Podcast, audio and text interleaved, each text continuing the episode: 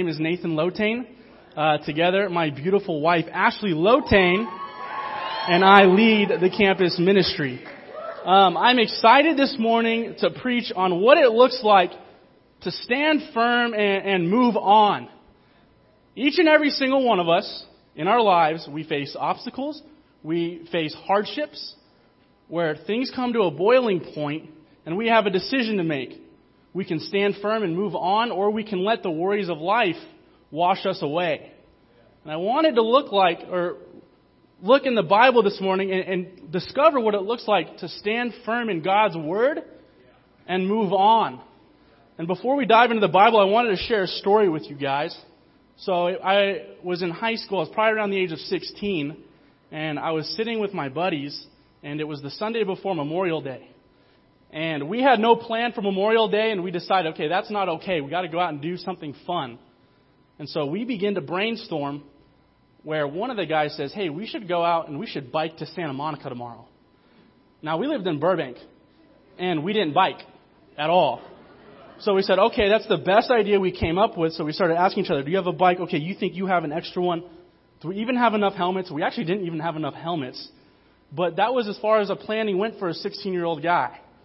And so we decided, all right, we're going to wake up tomorrow, meet at your house at 6 a.m., and we're going to bike down to Santa Monica. The bikes were horrible. They were not meant for biking. And again, we had no experience biking. So we went down, we're driving or riding through Burbank, and we hit this big hill called Barham Avenue that leads down into Hollywood. And so we're biking up this hill looking at each other going, what did we just commit ourselves to? Then you get up and over the hill, and now you're coasting, and you're looking at the guy whose idea it was, bro, this is awesome. Great job. Then a buddy gets a flat tire, or his inner tube goes out, and we had invited one friend who knows stuff about bikes, and he's like, I have an extra inner tube. So there we are in Hollywood, fixing his tire, get back on, go, and we make it all the way to the Santa Monica Pier, which was 32 miles, and we just fell down on the, onto the beach. We made it. Now we had looked up some bus routes to get back because there's no way we were riding back. No.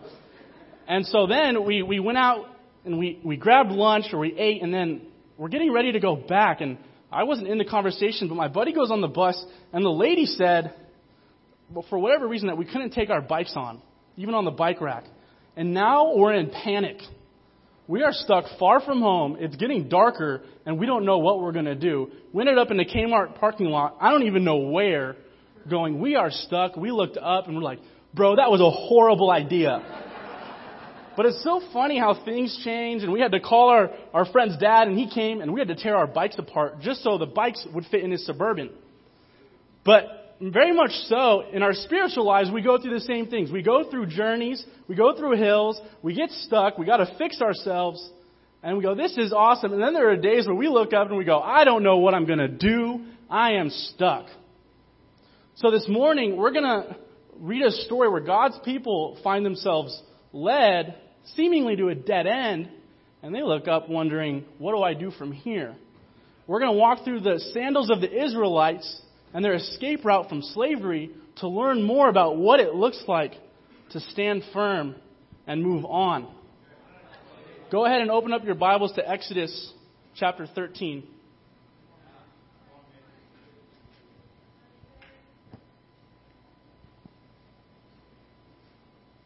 And just to give a little bit of context of where we're at, um, the Israelites have finally gotten the green light to leave Egypt. Uh, Moses and the Pharaoh had been in some negotiations, and finally, from the, the, the strong hand of God pressing on him through the plagues, has decided, okay, you can go and you can leave. And so we're going to be picking up right as the Israelites start their journey away from slavery where they've been for over 400 years. So in Exodus chapter 13, verse 17, it says, When the Pharaoh let the people go, God did not lead them on the road through the Philistine country Though that was shorter, for God said, if they face war, they might change their minds and return to Egypt. So God led the people around the desert road toward the Red Sea. The Israelites went up out of Egypt ready for battle. Moses took the bones of Joseph with him because Joseph had made the Israelites swear an oath. He said, God will surely come to your aid, and then you must carry my bones up with you from this place. After leaving Succoth, they, came, they camped at Etham on the edge of the desert. By day, the Lord went ahead of them in a pillar of cloud to guide them on their way, and by night in a pillar of fire to give them light, so that they could travel by day or night. Neither the pillar of cloud by day nor the pillar of fire by night left its place in front of the people. And so my point number one is be God led. Um, and we see here in the beginning in verse 17 and 18, we see this, this dynamic between God and the people where he says, Hey, I see a direct route. I see a quicker way, but you're going to face opposition. So actually, what I'm going to do is I'm going to send you around the long way out of protection. You see, so oftentimes in our lives, we are in a spiritual journey.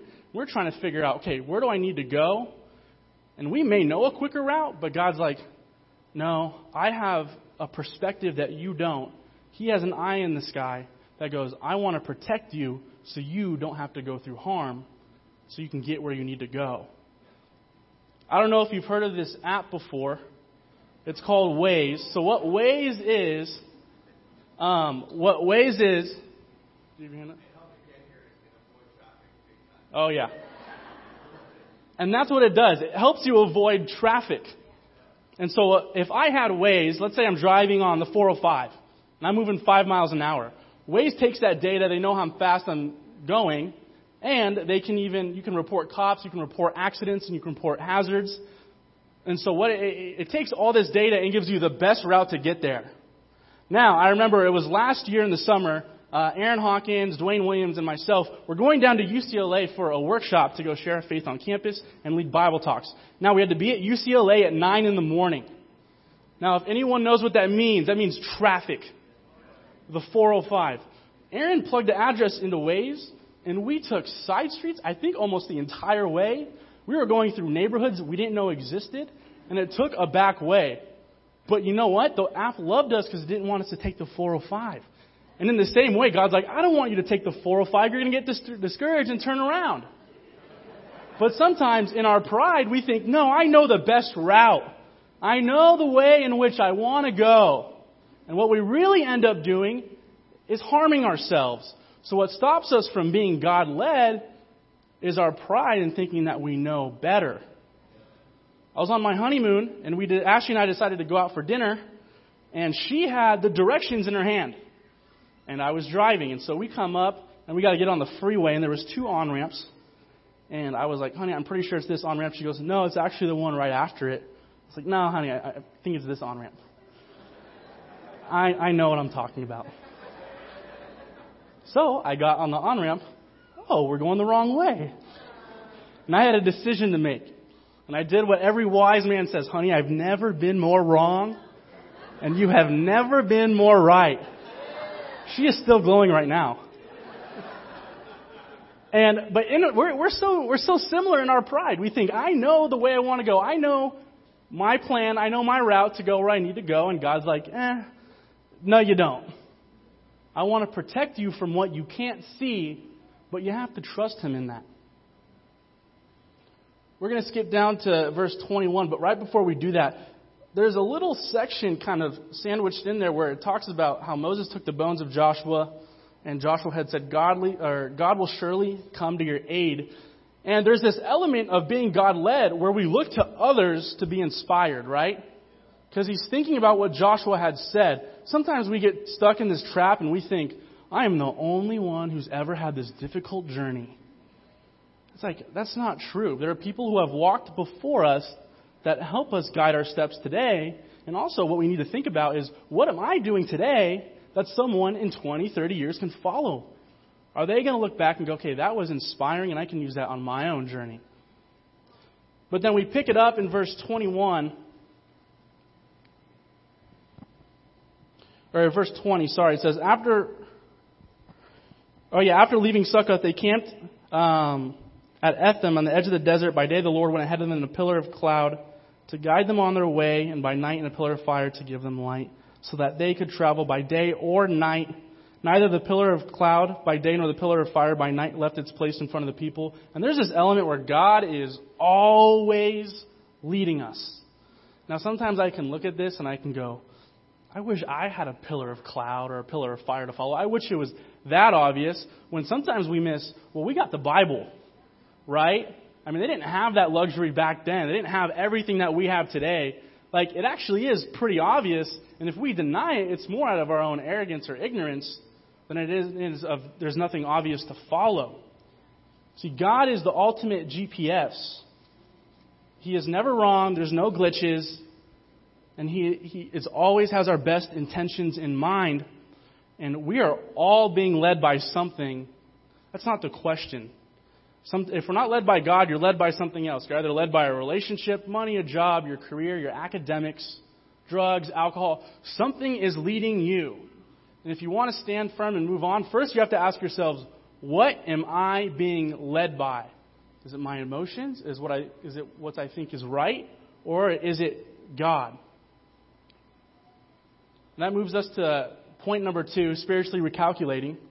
Um, in chapter 14, verse 1, uh, it says, Then the Lord said to Moses, Tell the Israelites to turn back and encamp near Pi Hahiroth, between Migdol and the sea.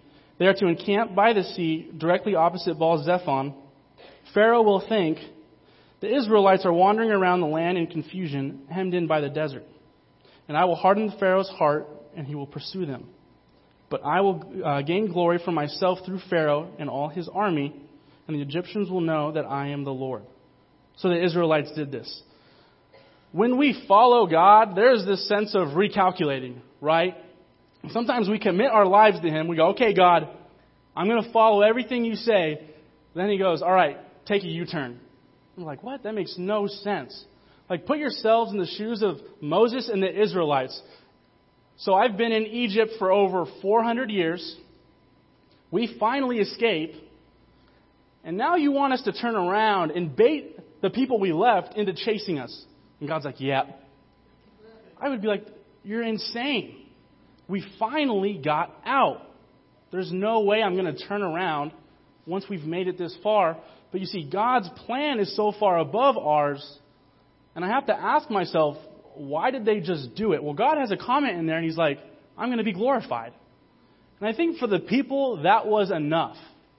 And we have to ask ourselves, is God being glorified enough to where, okay, if He wants me to do X, Y, Z, I'm just going to do X, Y, Z. I don't have to ask why. It doesn't say that they negotiated it or do we have to. They just did it. I think they heard that, okay, God's going to be glorified. I'm going to do it. So, and if you keep reading, the plan works. So Pharaoh's army sees him, his heart gets hardened, and he chases them.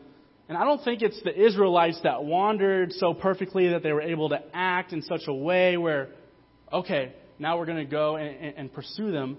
Once they, st- once they followed God's direction, God hardened the heart of the Pharaoh. He was doing all the hard work. They weren't actually doing anything. All they did was follow his directions. And so for us, when we are God led, there's going to be times where we have to be spiritually recalculated and be willing and humble enough to go, this is just what I need to do. That's going to bring me to uh, my final point, which is stand firm. And so, picking up in chapter 14, verse 10,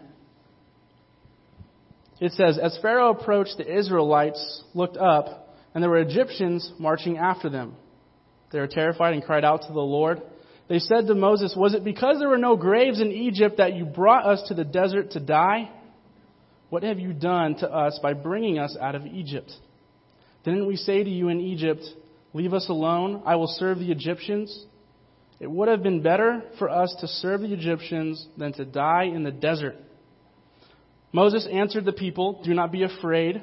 Stand firm, and you will see the deliverance of the Lord, and deliverance of the Lord will bring you uh, today. The Egyptians you see today, you will never see again. The Lord will fight for you. You need only to be still. Then the Lord said to Moses, Why are you crying out to me? Tell the Israelites to move on. Raise your staff and stretch your hand over the sea to divide the water so that the Israelites can go through the sea on dry ground. And so you see this interaction where they follow God all this way, then they get led to the Red Sea. So now they feel like, okay, I'm stuck. I have an obstacle in front of me, and I have an army behind me, and there's nowhere to go. And now, based off the circumstances, what are the Israelites doing?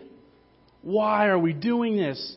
It was better for us to be in slavery than to be here, led by God. And they kind of double back and, forget about the whole motivation and the whole purpose. But you look at Moses and his response, he says, Do not be afraid, stand firm. And there's this word, it's like stand firm. It's a mindset of being deeply rooted in God's word and his promises. It's being able to go that no matter what I am facing, I am going to follow what he says, and I'm going to be faithful to him in prayer, no matter how difficult. See, for us, we all face obstacles, and we all have armies where we need to learn how to stand firm. Maybe we have health issues in front of us and finance issues chasing us from behind and we are just drowned. Maybe there's relationship issues and then academic issues, and we feel like I am being swallowed up by the worries of life, and we get to the edge and we go, and we freak out. Why are we even here? And if you, it's so interesting because you see the difference between Moses and the Israelites. They were both all in the same circumstances, but the Israelites were freaking out, and Moses is like, no, like stand firm. And you have to ask yourself, why are the two people, two groups of people in the same exact circumstances reacting completely opposite? Well, the difference was Moses had the faith to be able to say, stand firm. He wasn't saying, I want to go back. He's like, no, no, no. We're right where we need to be. And to be able to see that is to be able to stand firm that, okay, no matter what, I'm okay. You know, I remember when I was in high school, when my mom got sick, I was rocked. I had next to no faith. And I remember being so, I felt sick to my stomach every day. I was bitter towards God. I didn't want anything to do with Him. I didn't want to open my Bible. I didn't want to pray because I was just thinking, how could you lead my family to this point? To see my parents wholeheartedly serve you, and then to see my mom sick to a point where I could hardly recognize her. It got so bad to where my, my dad sent me to D.C. for a, a period of time because the treatments were so intense. And I was so torn up on the inside. I was the Israelites. God, do you even really know what you're doing? Why would you lead us here? You know, she got into remission. She's fully healthy today, which is a blessing. But I look at my response in the moment, and it was just because I had no faith, I was torn to shreds. I remember crying uh, in my pillow one night just so my mom wouldn't hear me until I fell asleep. Like, I was so torn up, but in a way where I couldn't really come out of it wholeheartedly. And then, about a year ago, my dad had a heart attack. And I remember running into the hospital down at UCLA, and then the next morning, him, seeing him wheeled off into emergency surgery, and seeing a man that has protected me, a man who has been strong, be so vulnerable, it hit me hard. But I remember staying in the hospital room with my mom, just praying and reading scripture. Was it difficult? Yeah, absolutely. But there was such a unique difference going, this is what it looks like to stand firm. Even in a weak point, I can have peace. And I can't really explain it, but I was able to come out of it, and this time not torn to shreds, but really, okay, I trusted God and he delivered. We see down in 15 and 16, this is Moses, or God's instruction to Moses. Why are you crying out to me? Tell the Israelites to move on. Um, he gives Moses the instructions raise your staff and stretch your hand out over the sea to divide the water. Um, you see kind of two different sets of uh, instructions. Moses says, stand firm, and then God says, move on. Well, it's like which one? Yes, both. Standing firm is a mentality, and moving on is the instruction that God is giving. Now, he tells Moses, raise your staff and wave your hand. Now, in the moment, it'd be really easy to go, well, that's really silly. I'm in the thick of turmoil. Why am I going to raise my staff and wave my hand? See, God wanted Moses to do something to make a miracle. In the same way, sometimes in our lives, God's like, just do something. Do anything and I will deliver the miracle. Do you think God really needed Moses to raise his staff to split the Red Sea? He doesn't need us for anything. But sometimes he's like, I need to see a little something on your end before I'm going to split the ocean. And the truth is, we're all in a position where we're facing hard things, and God's like, move on. And for us, move on, that's insensitive, right? But it's kind of like God saying, no, stand firm, be rooted in, in, in my word, and move on. See, God, God loves us, and He wants to protect us. And we need to all ask ourselves this morning, what do you need to move on from? What are you facing in your life? What is holding you back? Maybe this is your first time here, and, and just getting into the doors was a huge victory. Amen. Maybe you've been here for 30 years, but man, you're going through some rough stuff. And you're like, I need to learn, relearn what it means to stand firm and move on.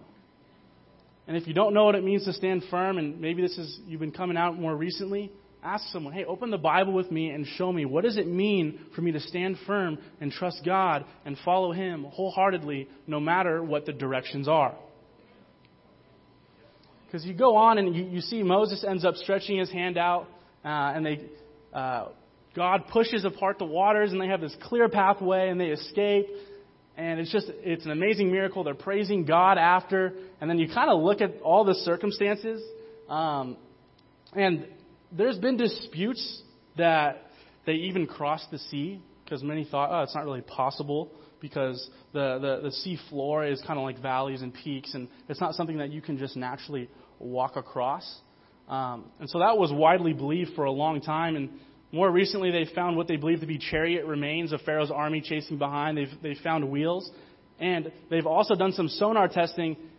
And they see that actually, right where they cross, there's this one little stretch of flat land where it would be totally possible to cross. This is what it looks like. And it's just like so incredible because it's like from the moment they left, God's like, no, you're not going to go this way. You're going to go around and then you're going to turn back and you're going to go. And then he puts them right at this spot. And they're like, you don't know what you're doing. Meanwhile, that's exactly where they need to be. For many of us, we're in a tough situation. Oh, you're exactly where you need to be. God has put you right where He wants you and for a great reason. And I like to think that this escape route was made when God formed the earth. That He thought, I'm going to put this right here because I know my people are going to need it. And today, we're facing issues that God's like, I had the solution a long time ago. I'm just trying to give you directions. I'm actually trying to lead you to where you need to be so you can escape from all your troubles. Because what we do is we take control and then we end up at the wrong spot. And then we go, see? This is what happens. Where God's like, no, if you followed me, I would have led you right where you need to be. And so for each and every one of us, when we get stuck and we get overwhelmed, we need to remember that God is actually leading us. And He has this set of data that we don't know, that we can't compute, because He sees all and knows all. Um, so, Let's be God led, humble to redirection, stand firm, move on, and let's see God be glorified in the end of it all. Let's stand for one final song.